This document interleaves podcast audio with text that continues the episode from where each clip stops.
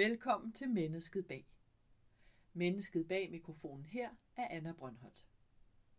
I denne anden serie af samtaler møder du mennesket bag P2's pris, Årets Ildsjæl. For at komme i betragtning til denne pris, skal man være en person, der for eksempel har gjort noget særligt for og i dansk musikliv, er et visionært musiklivsmenneske, inspirerer andre, gør en forskel, arbejder lokalt eller på landsplan.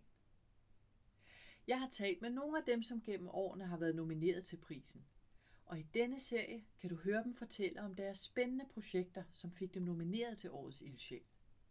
Du kan også høre om, hvordan det går med deres projekter i dag.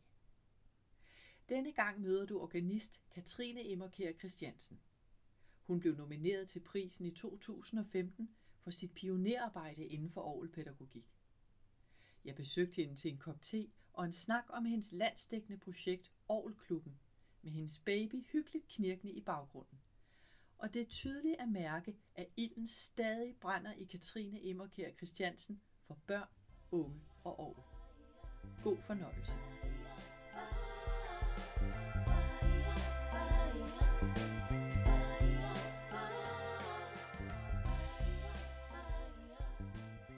Jeg hedder Katrine Immerkær Christiansen. Jeg blev nomineret for mit arbejde med Aarhusklubben, som er et landsdækkende samarbejde med diverse andre om at udbrede Aarhus for børn og unge, så vi kan komme den her lidt triste kurs til liv, som der desværre er for tiden om, at vi ikke har så mange ansøgere på konditorerne på Aarhus-linjen. Aha. Mm-hmm. Ved du, hvad det skyldes, at der er, altså, det er nedadgående? Det er jo gissninger. Øh, det er der jo ikke nogen, øh, det er der jo ikke forsket i, men det er jo helt tydeligt, at for 50 år siden, så var det naturligt, at alle organister havde en organistspire. Så der var en øh, fra koret, som organisten han tog med op og sagde, du skal lære at spille på det her orgel, eller de her unge mennesker, der sang i korene, sagde, vi har lyst til at lære at spille på det her orgel. Og så følte organisten det som en naturlig del af sit arbejde at tage dem under sine vinger.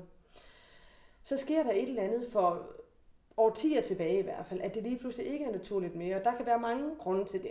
Det kan blandt andet være overenskomster, at der ikke står i vores stillingsbetegnelser mere, at vi skal undervise børn og unge i at spille ovl. Øh, og det gjorde der for så vidt heller ikke dengang, men, øh, men der skete jo selvfølgelig noget med øh, overenskomster osv. For, for, for årtier siden. Så det kan være medvir- medvirkende til det. Og så tog man det måske også bare for givet, at der selvfølgelig stod nogen i den anden ende, og man ikke havde det her give det videre syndrom. Og det er jo det, som vi godt kunne tænke os at vende, så man igen føler et ansvar som organist for at få de her børn og unge i gang med at spille orgel. Og det, som jeg også tror, der har ændret, det er, at børn og unge kommer ikke naturligt i kirke i dag. Det gør de, hvis de synger i børnekor, eller i ungdomskor, drengekor, pigekor. Men, men ellers så er det i få dele af landet, at man kommer i kirke, hvis man er børn og unge. Særligt om søndagen i hvert fald, hvor orglet virkelig får lov til at bruse.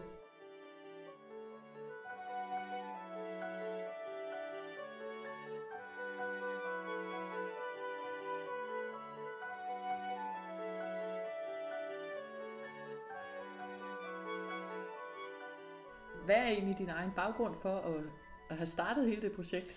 Jamen altså, det er, jo, det er jo egentlig sådan en lidt sjov historie, fordi da jeg var barn i Forborg, jeg er født i 1982, og øhm, i øh, 96, ja 95 har det nok været, øh, der gik jeg allerede til Elhole på den lokale musikskole, og det var sådan en rigtig hammernål, øh, hvor, øh, hvor, hvor jeg spillede snevalser og billetmærket og alverdens andre ting, som, som man ikke kunne få børn og unge til at spille i dag.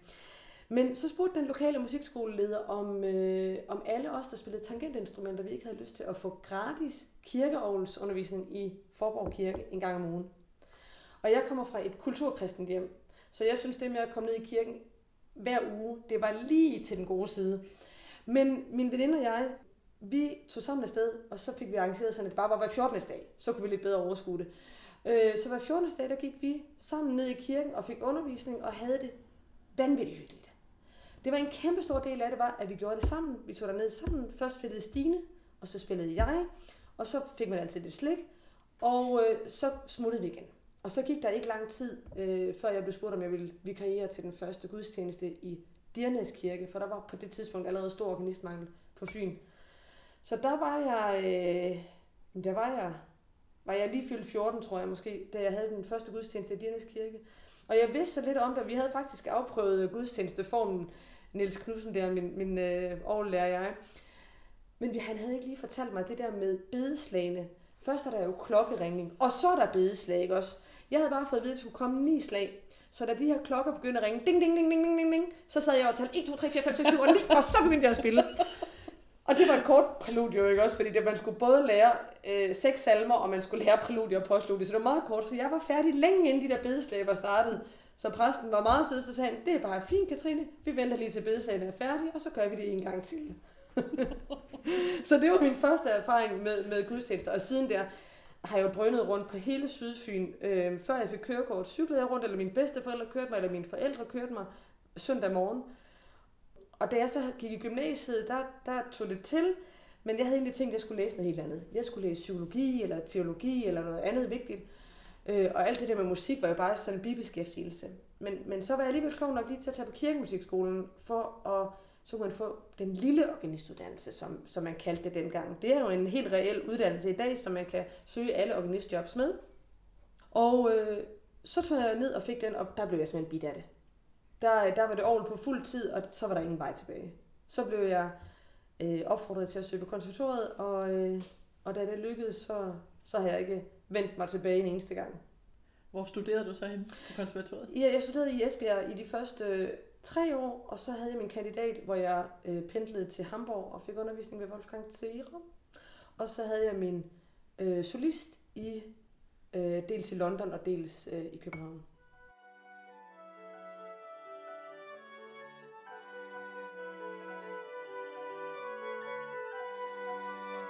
Hvad, hvad skete der så, da du var færdig? Jamen det var faktisk før jeg var færdig, fordi der blev jeg spurgt, om jeg ville være med i sådan en lille idéudvalg i Esbjerg. På det tidspunkt, der havde man lørdagsskole, ligesom man har på de fleste konservatorier, og der indbyder man alle børn og unge fra musikskolerne til at komme ind og se, hvad er det her for et sted? Har I lyst til at prøve kræfter med det og få undervisning af en konservatorielærer? Så det er jo noget. Men det, den lørdagsskole fungerede altså ikke særlig godt for Aarhus i Esbjerg. Så jeg blev spurgt, om jeg ville være med i et idéudvalg, og med det samme sagde jeg, det er fordi, vi skal trække det ud fra konservatoriet. Vi er nødt til at møde de børn og unge, hvor de er. Så på det tidspunkt, der havde jeg en lille grøn Fiat Punto, så den blev fyldt med noder og med alt muligt andet pædagogisk materiale, og så øh, drog jeg rundt i hele Region Syddanmark om lørdagen og spillede med børn og unge rundt omkring. Og der begyndte det ligesom at spire. Det I var, kirker? Ja. ja, så det var et samarbejde med konservatoriet Esbjerg, med den lokale kirke og med musikskolen, der, der lå der i nærheden. Og, øh, og så begyndte det at spire, og der var organister, der sagde, at det var da måske en meget god idé, at der var børn og unge, der sagde, det, det er faktisk, det kunne vi da godt. Og den aller sjoveste historie er faktisk, i de aller, aller første spæde, spæde år, der er en af de elever er lige kommet ind på konservatoriet nu her. Så, så det har jo rykket noget, men det siger noget om, hvor lang tid det tager. Ikke også? Det er seks år siden, jeg startede nu, og, og nu kan man mærke frugten af det. Øhm, så så det, det er jo en kæmpe sejr. Men, men øh, så flyttede jeg til København øh, for at færdiggøre min solist, og, øh, og så ringede tidligere professor Bine Brøndorf og sagde, kunne du ikke øh, gøre noget af det samme herover? Jeg sagde, det kan jeg sagtens. Men der havde jeg jo så ikke konservatoriet i ryggen, som jeg havde i Esbjerg. De havde jo sørget for at ringe kirkerne op, sørge for, at der var øh, sandwich til ungerne, og altså alle de her lavpraktiske ting. Så jeg måtte selv sidde og ringe til alle musikskoler og alle kirker osv. Og der mødte jeg muren. For der fandt jeg ud af, at de, altså, Rigtig mange musikskoler var slet ikke interesseret i det her. De sad med lærere, som i, i forvejen var presset på timer, og øh, klaverlærerne var bange for, at vi ville gå ind og tage de timer og bruge dem til år i stedet for. Fordi de jo godt ved, jamen altså, på den lange bane er det måske nemmere at få et fast arbejde som organist, med pension og alle de her goder, som vi har som organister, end det er som freelance pianist. Så det var rigtig, rigtig, rigtig svært i begyndelsen. Og så ringede de til mig fra Vesterbro Sogn, om jeg ville være assistent for Lotte Schmidt Petersen, som sidder inde i øh, korene på Vesterbro, og sidder og akkompagnerer hendes kor. Og det gjorde jeg jo blandt andet på Aarhus. Og så stod der lige sådan en stime af piger, der bare ville spille Aarhus. Så der i løbet af 0, havde jeg 12 elever derinde. Og så kunne jeg mærke, at nu kommer der vind i sejlene, det er den her vej, vi skal gå. Og så ringede jeg til rektoren på Kirkemusikskolen i øh, Roskilde, øh, Jens Ole Print, og øh, sagde, du er nødt til at hjælpe mig med det her. Jeg kan ikke undervise alle de her børn og unge gratis, og jeg kan heller ikke tage noget for det. Fordi hvad så, hvis en af dem har en far, der arbejder i skat, og så kommer han og siger, har du et firma? Og hvordan i øvrigt, det, og, altså som, som, øh, som nogen, der kender mig ved, så har jeg bare ikke super meget forstand på alle sådan nogle ting som økonomi og revision og den slags. Det er derfor, jeg ansætter folk til den slags, eller, eller betaler mig fra det. Så, så jeg sagde til, til Ole Brandt der, om han ikke havde lyst til at være med. Og det sagde han, det kan jeg godt se fidusen i. Og det var mit store held. Han blev min allerførste samarbejdspartner og min, øh, øh, min guru til, hvordan, hvordan gør vi det her på bedste vis. Så han søgte faktisk og fik 600.000 fra Kulturministeriet til, at børn, unge og år blev opprioriteret på landsplan. Og det betød så, at jeg tog ikke bare rundt i Sjællandsområdet eller Københavnsområdet, lige så tog jeg rundt i hele Danmark til de steder, jeg havde lyst til at få besøg. Og så var det ikke bare et samarbejde mellem Kirkemusikskolen Roskilde og mig, men i, mellem alle kirkemusikskolerne. Så derfor har jeg været ret mange forskellige steder for at lave Aarhus og for at, og, øh, at så. Og det var det, jeg blev indstillet for til Ildsjæleprisen på det tidspunkt. Men det har jo så rykket rigtig meget siden, fordi så har folk jo heldigvis fået øjnene op for det.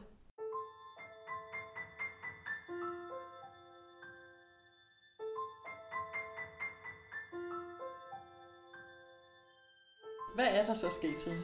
Men så er der blandt andet sket det, at øhm, jeg tog en master i pædagogik efterfølgende på, på øh, konservatoriet i øh, København her, og, øhm, og det betyder, altså så har man på en eller anden måde noget myndighed at kunne gøre med. Så, så vi startede en, øh, en minicamp op i forbindelse med den store camp, som er på konservatoriet hver sommer. Der er der en all camp hver sommer, der lavede vi en minicamp, hvor jeg så havde to dage, hvor børn øh, og unge kunne komme og snuse lidt til, hvad er det for noget, når man så spiller over fuld tid, og få nogle af de store kanoner til at komme og undervise ind. Så skete der det her øh, for, ja, for snart halvandet år siden, blev jeg kontaktet af Augustinusfonden, om øh, i forbindelse med deres 75 års jubilæum, om jeg ville indgå et samarbejde med dem.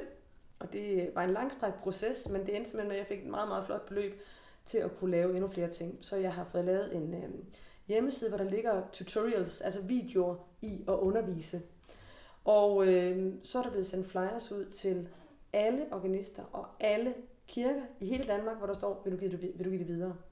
Som en opfordring til for menighedsrådene at gå ind og tage et ansvar her. Altså for den lokale kirke at sige, det her, det skal vi være en del af. Vi skal samarbejde om, at der også om 50 år sidder folk på bænkene.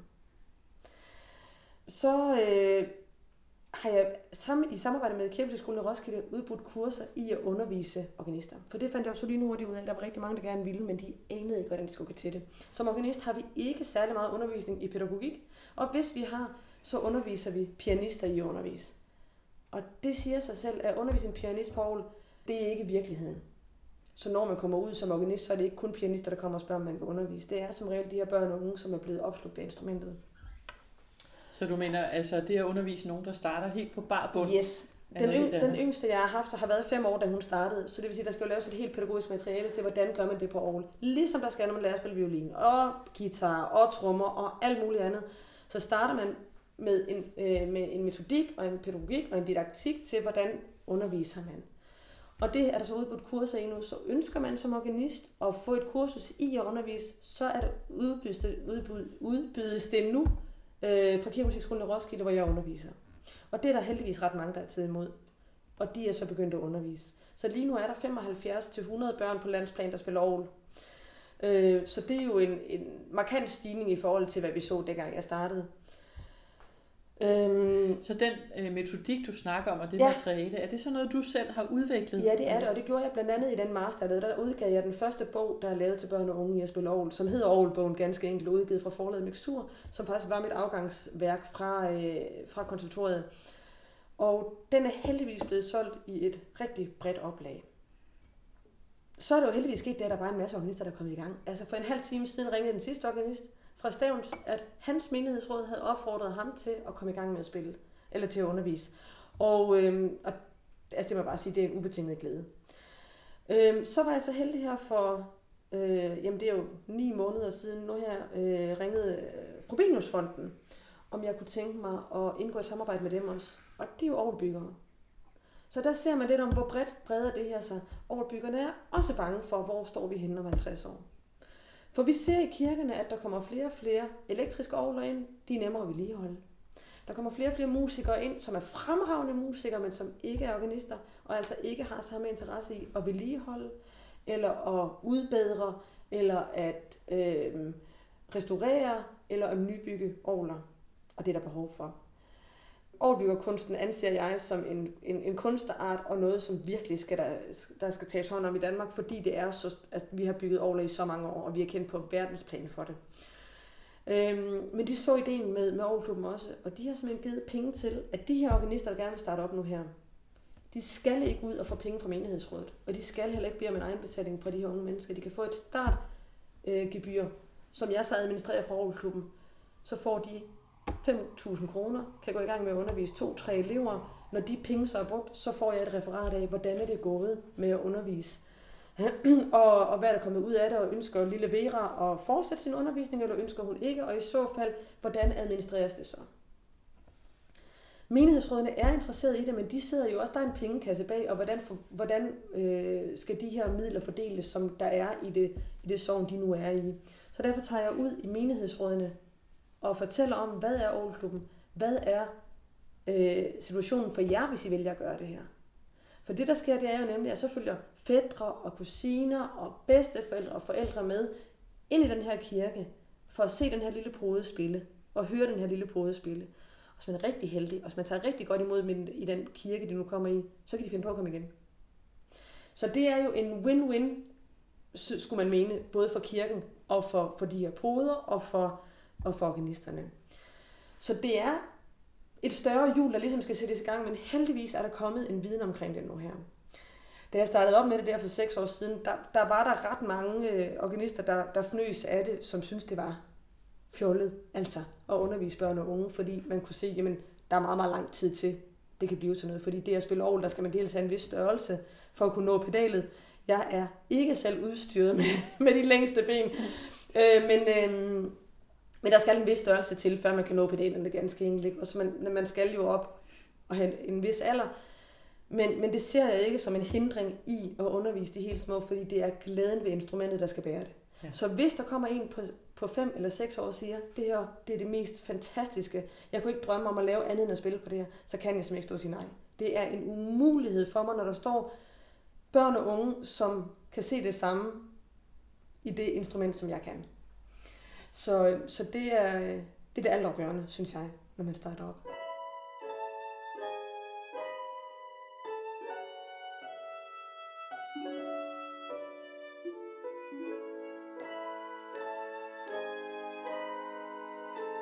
Vil du fortælle lidt om lavpraktikken i det? Ja. Bare fordi nu får jeg sådan et billede af et ret lille barn og et, et stort ovl. Uh. Hvordan griber du det an? Ja. Er, er der både lidt pedalspil og så noget manuelt, og, så, ja. og hvad med ja. registrering? Alt det der? Jamen sådan helt lavpraktisk. Når de kommer til den allerførste time. Arthur var min sidste elev, han var startet, da han var 6. og da han kom til sin første time her, der var det jo fuldstændig som at komme ind og være pilot ja. i sådan en cockpit. altså det er jo et gigantisk instrument, og vi ved jo alle sammen, hvad det kan så starter vi simpelthen helt op fra bunden. Altså vi, øh, vi finder ud af, hvad for nogle lyde er der på det her ovl. Hvorfor er der de her lyde? Øh, hvad betyder en principal? Hvad er en basun? Har vi hørt om en basun før? Og hvor sidder den henne? Hvor stor er den? Og hvad for en tror vi er den største, og hvad for en er den mindste? Så vi kan finde ud af, okay, det her det er et kæmpe sammensat apparat med en masse lyde, som jeg kan få kontrol over. Og så lærer vi simpelthen fra scratch, hvor ligger tonen af. For de fleste børn, der starter, selvom man bare er fire år, så kan man faktisk alfabetet. Det er der rigtig mange på fire år, der kan. Så hvis man kan alfabetet, så kan man også ret hurtigt finde ud af, at der er tre skorsten, to skorsten, tre skorsten, to skorsten, tre skorsten, to skorsten. Og så kan man godt finde ud af, hvor tonen A ligger henne. Den ligger nemlig lige mellem nummer 2 og 3 skorsten. Og når de så har fundet ud af, at det bare er alfabetet op til G, og så er det hele en gang til, så, så går det ret hurtigt derfra. Og så er det klart sådan helt lavpraktisk, når de så skal lære noder. Så ligesom når man skal låse sin hoveddør op, så skal man bruge en nøgle. Det skal man jo også, når man skal låse øh, noderne op. Så, så ret hurtigt får de her unge mennesker altså og børn øh, lært noder, og det er, synes jeg, ekstremt væsentligt, når man skal spille orgel. Fordi der er ikke noget instrument, der er udgivet så meget musik for, som der er for orglet. Så vi skal kunne læse noder på et ret højt niveau ret tidligt. Så, øh, så det øh, sideløbende med, at de får spillet en masse, og at de selvfølgelig lærer at spille en masse udenad, for det gør de, når de er små. Så er det udenad, og, og den motoriske del skal følge med. Og så er det klart, at koncentrationsevnen, når man er 5 år, er ikke den samme, som når man er 14. Hvor den også godt kan være lidt svær, fordi man så er teenager. Men så når man er 18 i hvert fald. Men øh, så er det klart, så spiller man 5 minutter, så er det ude på gulvet, og så laver man klapøvelser, og så spiller man 5 minutter igen, og så er det ude på, på gulvet igen, og så skal man måske synge en sang, måske skal man stå på et ben og synge den. Der er alle mulige metoder til, at man bliver holdt varm hele tiden. Ja.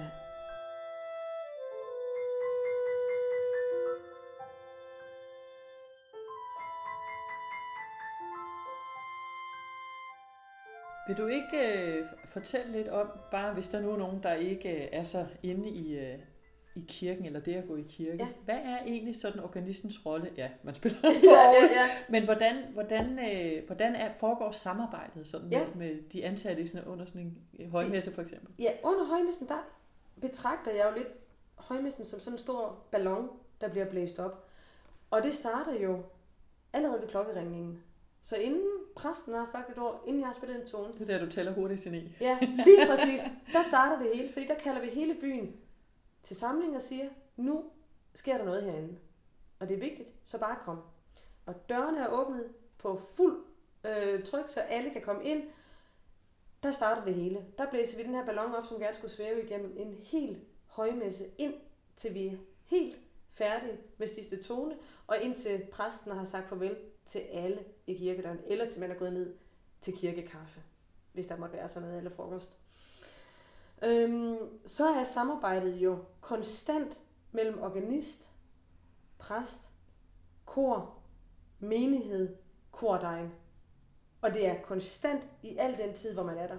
Nogle gange er man passiv, nogle gange er man aktiv, men det er der hele tiden, og det er den her ballon, der skal holde svævende. Vi skal alle sammen være med undervejs. Nogle gange er det præsten, der siger noget, nogle gange er det organisten, der spiller, nogle gange er det koret, der synger, men vi er alle sammen fælles om at løfte den her opgave, som hedder højmessen. Og menigheden er en meget, meget stor del af det, fordi var menigheden der ikke, altså så var der ikke nogen højmesse. Øhm, så det er den måde, jeg anser den time, eller lidt mere, en højmesse nummer bare en søndag formiddag. Og det er klart, det kan man spolere på alle mulige måder. Organisten har rig mulighed for at spolere det ved at lave rigtig dårlige forspil, ved at spille ekstremt langsomt, ved at spille meget hurtigt, ved at registrere meget kraftigt, eller ved at registrere meget svagt. Der er masser af muligheder for at ødelægge det, men der er også endnu flere muligheder for at, at bakke op om den her ballon, for at registrere passende til salmen, for at registrere, så menigheden har lyst til at synge med, for at spille i tempo, så alle kan nå at trække vejret og kan synge de her smukke, smukke salmer, som vi har i den danske salmebog. Øhm, og det er klart, man ser desværre nogle steder, at præst og organist jo kappes om, hvis er højmessen. Men det er heldigvis hverken organistens eller præstens. Det er vores, og det er allermest menighedens. Så, så det er ligesom, som jeg anskuer højmessen søndag formiddag. Øhm, så kan man jo gøre alt muligt undervejs, og man kan komme med recibemærkninger, og man kan lade være, men, men det er jo så den enkelte kirke, der beslutter, hvordan det skal foregå. Og så må jeg bare sige, der er én grundlæggende ting, der er helt forkert i den danske højmesse, og det er, at vi står op under læsningerne og sidder ned under salmerne. Ja. Det skal være fuldstændig byttet rundt. Vi lytter bedst, når vi sidder ned og kan være andægtige med os selv et øjeblik, lukke øjnene og slappe af. Der lytter vi bedst men vi synger bedst, når vi står op og kan trække vejret. Så hvis jeg kunne få lov til at ændre den ene grundlæggende ting i højmessen på landsplan, så vil jeg gøre det, fordi det vil, det vil gavne øh, fællessang, uden tvivl.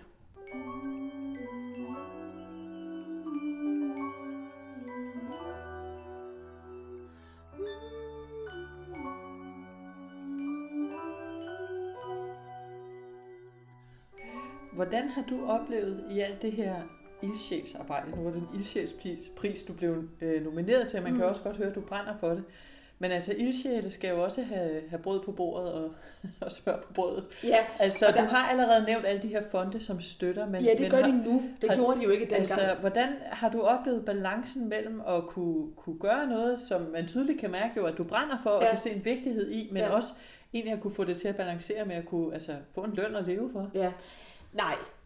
Altså, de første år, der var det jo, øh, der var det jo sådan Conor Moore-projekt bare jo. Altså, det var mig selv, der syntes, at det her det var en virkelig god idé. Konservatoriet i Esbjerg støttede det som sagt med, med en som penge, men jo langt fra noget, der kunne betale de, de timer, jeg i virkeligheden lagde i det. Fordi det er jo både, at man laver et pædagogisk materiale, man tager ud, man kontakter folk, man mødes igen og igen med de her børn og unge, man får oprettet en Facebook-gruppe, alle de her ting. Og så øh, på et tidspunkt, og det er jo så det glædelige, der er sket nu her, så får man kontakter i udlandet også. Så lige nu har jeg rigtig god kontakt øh, til Norge, hvor jeg tager op og underviser øh, jævnligt, øh, dels lokalt, men også på festivaler. Og, øh, og lige nu, øh, i sidste uge fik jeg en, øh, en, øh, op, en messengerbesked fra New Zealand, fra en øh, domorganist dernede, som havde hørt om projektet, og som kom til Danmark for at overvære det. Så det er jo masser af Connemore-timer, man ligger i det. Og det må jeg sige, der er vi jo så heldigt stillet. Vi er så heldigt stillet, at jeg gentager det, som organister. Fordi vi får en fast løn. Når vi ser på alle de andre musikere, som går på konservatoriet, så skal vi prise lykkelige. Jeg ved godt, at alt kan blive bedre. Og jeg elsker, at der er nogen, der sidder i min fagforening og sørger for at gøre det så godt som muligt for mig. Men hvis jeg ikke havde haft den faste løn, som jeg har som organist, så havde det jo været en mulighed. Fordi som du siger, man skal have brød på bordet. Så, øhm, så det er helt afgørende for det altså, at, at jeg har haft et fast arbejde ved siden af, og så har jeg brugt al min fritid på det her. Ja, så det er stadig, det er ikke Aarhusklubben, du lever af nu? Nej, det er det ikke. Nej, Nej det er det ikke. Og, og det kan man sige, øh, det, det kan være, at, at på sigt kan man skære ned på det arbejde, som jeg har i den danske folkekirke. Men jeg tror, det er meget, meget vigtigt for det øh, projekt, jeg laver, at jeg har den stadige kontakt med den danske folkekirke. For det er den danske folkekirke, som jeg på sigt anser som min største samarbejdspartner. Fordi jeg mener, det er den danske folkekirke, som skal gå ind og tage et ansvar, også på det her område. Der var jeg så heldig her, og det var faktisk grunden til, at jeg fik øh, fonden fra Frobenius, at på et tidspunkt, så gik der hårdknud i det, og jeg synes ikke, der, kom, der var nok vind i sejlene. Og jeg synes, nu skulle alle organister bare i gang med det her, og de skulle forstå, hvor vigtigt det her var. Og nu var det alle, der var så mange børn, og jeg har ikke mødt, og det har, det har jeg, af de 8.000 børn, jeg tror, jeg har mødt i forbindelse med Aarhusklubben, og i forbindelse med de børnekoncerter, som jeg så også har lavet sideløbende for at promovere Aarhus, der er jo ikke et barn, som står og siger, at det, det er et frygteligt instrument. Der, er jo, der har stået 8.000 børn, der har sagt, at det er virkelig et fedt instrument. Så har der været en håndfuld af dem, som vi gerne ville fortsætte med det, men, men, men der har været 8.000 børn, som har sagt, det vil jeg virkelig gerne. Øhm, så jeg kontaktede øh, biskop øh, Peter Skov Jacobsen for at sige, om han da ikke kunne tvinge alle organister til at komme i gang med at undervise. Så det var opfra ned, du ved ikke? Det var, sådan, det var fordi, jeg var gået i panik simpelthen. så jeg havde et møde med Peter Skov Jacobsen, og han manede heldigvis til besindighed, så jeg Katrine, det skal gå den anden vej fra. Det er bedst, når græsset gror nedefra. Øhm, og, og der var det så ligesom, at, at jeg fandt ud af, at godt, vi skal have etableret det gode samarbejde med menighedsrådene ude i kirkerne, så de forstår vigtigheden af det. Og det gjorde så netop, at vi sendte de her flyers rundt til alle kirkerne, og der er kommet rigtig gode tilbagemeldinger på det. Der er også kommet 10-15 mails tilbage, hvor der står, vi har ikke overlevet mere. Overladet er pillet ned, vi bruger kun rytmisk musik i kirken. Det siger noget om, at det her er ikke bare sådan en sidste frist, det her det er 11. time.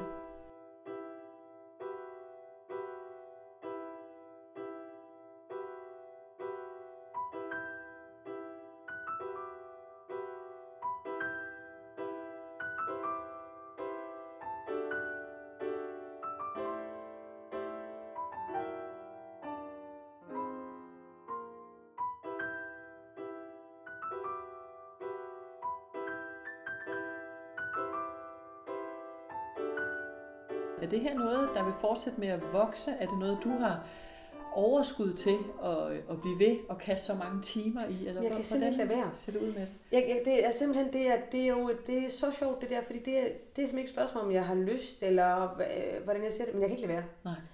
Nu øh, skete det, det jeg skriver for, for, for, den, øh, for, for kirke.dk, som øh, er ligger under Christi Dagblad også, og der sad jeg og tænkte på sidste gang, hvad, hvad, hvad skal den næste klumme, jeg skriver, hvad skal den handle om? Og øh, den her episode, den skal handle om øh, spaghettigudstjenester. Fordi spaghettigudstjenester, det er bare blevet lige så populært som babysalmesang. Og hvad gør man som organist til en spaghetti-gudstjeneste? På en eller anden måde, så kan man som organist føle, at man er blevet sådan helt kommet ud af dansen til en spaghetti-gudstjeneste, Fordi måske har man en fornemmelse af, at det, de i virkeligheden ønsker, er øh, popmusik og øh, chokoladekiks og øh, lavkirkelighed. Men der er en organist ved siden af, og der sidder et, en menighed på det, på, til spaghettigudstjenesterne, som er fremtiden. Det er børn, det er unge, og det er deres unge forældre. Vi vil gerne have dem til at blive, og vi vil gerne have dem til at komme igen, og vi vil gerne have dem til at elske vores instrument. Hvordan gør vi det? For præsterne er der skrevet masser af håndbøger til spaghettigudstjenester. Og de er fremragende, og dem kan man lige tage og slå op i og sige, nu er det påske. Hvad skal vi lave til vores spaghettigudstjeneste? For organisterne findes der 0 niks. Og det kan være svært at skulle føle, at man skal spille Bachs øh, præludier, eller Mendelssohn eller noget andet, fordi man simpelthen måske føler, at man kaster perler for svin, for at sige det mildt. Så jeg tænkte, at jeg, jeg tror, der skal ske noget helt andet. Og det er så mit nyeste projekt. Det er, at jeg kontaktede Kirke.dk og sagde, at vi indgår et samarbejde med Aarhusklubben om at udbyde en konkurrence. Og det sagde de ja til. Og nu er du faktisk den første, der får det at vide sådan på officielt hold. så det vil sige, til juni, der udskrives der en konkurrence for på landsplan, så alle organister, der skriver musik, alle komponister, der skriver musik, kommer med deres forslag til maks 1 minuts præludier til brug ved spaghettigudstjenester. Efter opgivende temaer som køndelmisse, påske, pinse, jul osv., hvad man nu, hvilke temaer man nu bruger, så øh, skal vi bruge 20 til voksne organister, 20 præapostludier til voksne organister til brug af spaghettigudstjenester, og vi skal bruge 20 præapostludier, som kan spilles af børn og unge. Og det er der deadline for 1. september, og den 14. november afsløres det ved en stor release. Øh, hvilke værker det så, og de bliver udgivet igen fra forledet Mixtur. Så det er den næste udgivelse fra, øh, fra min hånd, der kommer til at være der, men med bidrag fra organister og komponister forhåbentlig fra hele landet. Spændende. Og det tror jeg, jeg tror i hvert fald lige præcis, det kommer til at være et brugbart materiale også for, for mange organister, som på mange måder kan stå på bare bund for den udvikling, som der er i folkekirken for tiden. Der er så mange strømninger lige nu.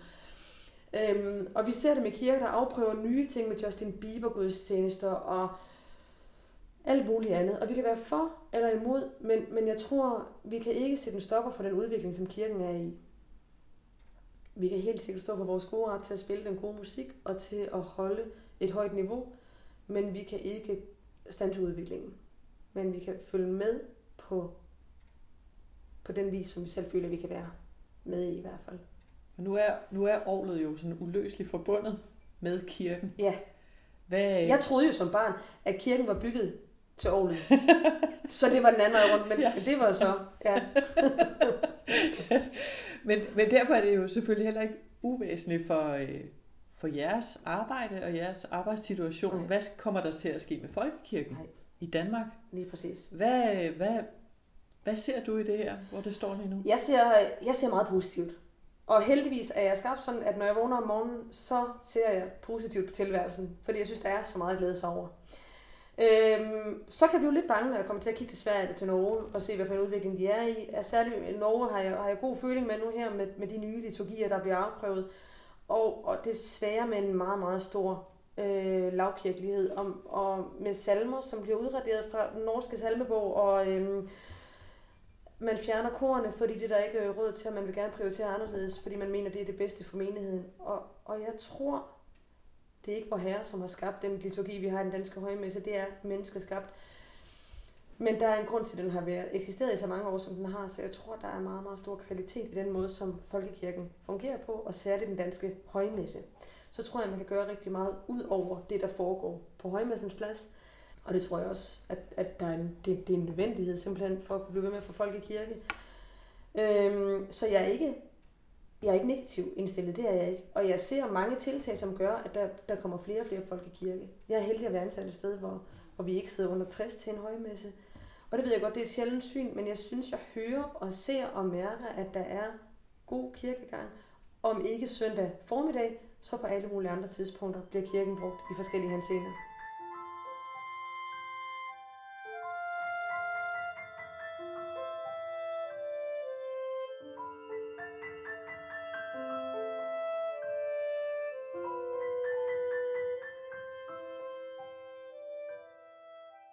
Af effekterne ved at undervise i Aarhus, og, og det at være nogens forbillede. For det er jo en glæde, man får som, øh, som organist, er man jo, kan man jo være forbillede for nogen. Man kan være forbillede for, for dem, man har i sit kor. Man kan måske være forbillede for, for nogen i menigheden, som, som er glade for musikken, og, og for mange andre. Men der sker det, når man underviser børn og unge, at man får simpelthen en taleret ind i et ungt menneskes liv på, på et plan, som er så ganske vidunderligt. Altså, så det er jo en glæde, som jeg ikke havde fået, hvis jeg ikke havde undervist. Så den der taleret ind i de her unge menneskers liv, i den her tid, hvor der er så meget virtuelt. Ja. Vi bliver stimuleret hele tiden af skærme, skærme, skærme. Og da vi havde vores sidste øh, øh, minicamp her, der vi afsluttet vi altid med et foredrag øh, fra en eller anden øh, større kanon, som ligger op til nogle spørgsmål. Og vi havde snakket om bagefter, hvad gør vi med alle de her skærme, de her unge mennesker kommer med? Og i min undervisning, der er det ikke tilladt. Jeg bliver stik tosset, hvis telefonen... Nej, jeg bliver ikke. Det er jo sjældent, jeg bliver det. Men, men telefonen er bare slukket. Vi har samtaler, hvor vi kigger hinanden i øjnene. Vi lærer bedst, når vi er fuldstændig koncentreret om det, vi laver. Der kommer spørgsmålet nemlig om, hvad med, at de kan sidde og have telefonen ved siden af, og så kan de spille lidt for deres venner ude i den her verden, som vi ikke kan se. Og jeg er helt imod det. Jeg tror på, at hjernen har bedst af, og det er jo selvfølgelig også, altså, der er jo mange forskning, der viser det ene og det andet, men jeg tror på, at, at det at spille musik udvikler os som mennesker, som åndelige mennesker, men, men også som empatiske og sociale mennesker. Så derfor så er det et fristed, hvor vi ikke skal have skærme og alt muligt andet ind. Og vi er lige præcis dem, vi er. Vi skal ikke have nogen, vi skal ikke være noget andet. Vi skal ikke forstille os. Vi er bare lige præcis dem, vi er. Lige der, hvor vi er.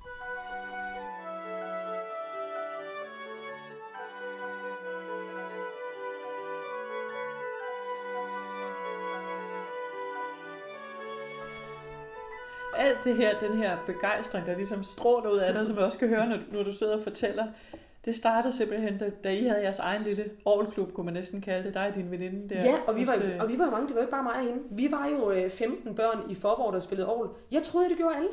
Så det, så det jeg kom på kirkemusikskole og på konservatoriet, tænkte det er underligt.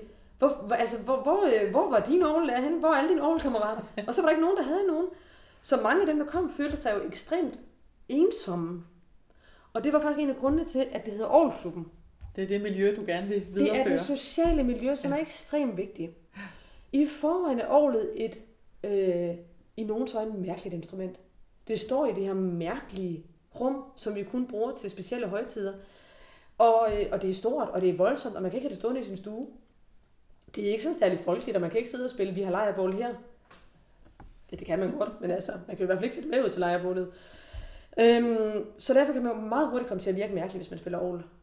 Og, og jeg tror endda, at nogen har anset organisterne for at være mærkelige, hvilket har gjort, at nogle organister er blevet mere mærkelige af det. At de har taget det på sig og har skjult sig bag orglerne, fordi så er jeg den mærkelige, der spiller mærkelig musik, og interesserer mig for det her mærkelige instrument.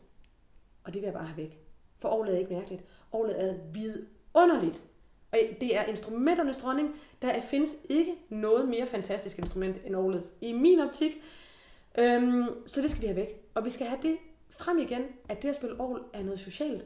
Vi ser det jo i højmessen. Vi kan jo ikke gøre det her. Altså, det er jo en social ting at spille orgel. Vi bakker op om fællessang. Det er det eneste instrument, der kan akkompagnere 400 mennesker i fællessang. Jeg vil den påstand, det er det. Man kan trække klaver, alt muligt andet. Jeg har flyl i min kirke, og jeg bruger det gerne, men fællessang er noget andet med et orgel. For det kan bære, og det kan trække vejret for os, og det er der altså ikke nogen andre akkompagnerende instrumenter, der kan.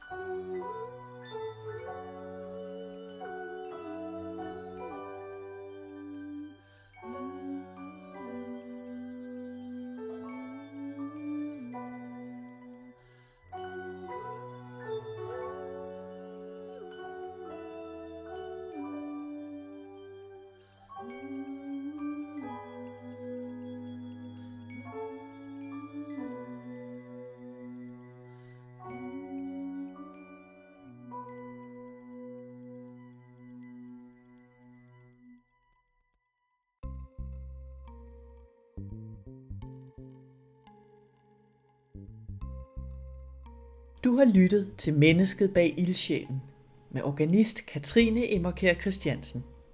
Nomineret til P2's pris Årets Ildsjæl i 2015 for sit arbejde med Aarhusklubben. Optagelsen er for foråret, og den komponistkonkurrence, som Katrine nævner undervejs, er nu i fuld gang. Men du kan stadig nå at være med. Fristen er 1. i 9. 2019. Læs mere om konkurrencen og om Aarhusklubben på hjemmesiden aarhusklubben.dk. Mit navn er Anna Brøndholt, og jeg er mennesket bag mennesket bag. Musikken er komponeret og produceret af Marie Grove Jørgensen. Du finder alle afsnittene på Facebook-siden Mennesket Bag, på SoundCloud og som podcast.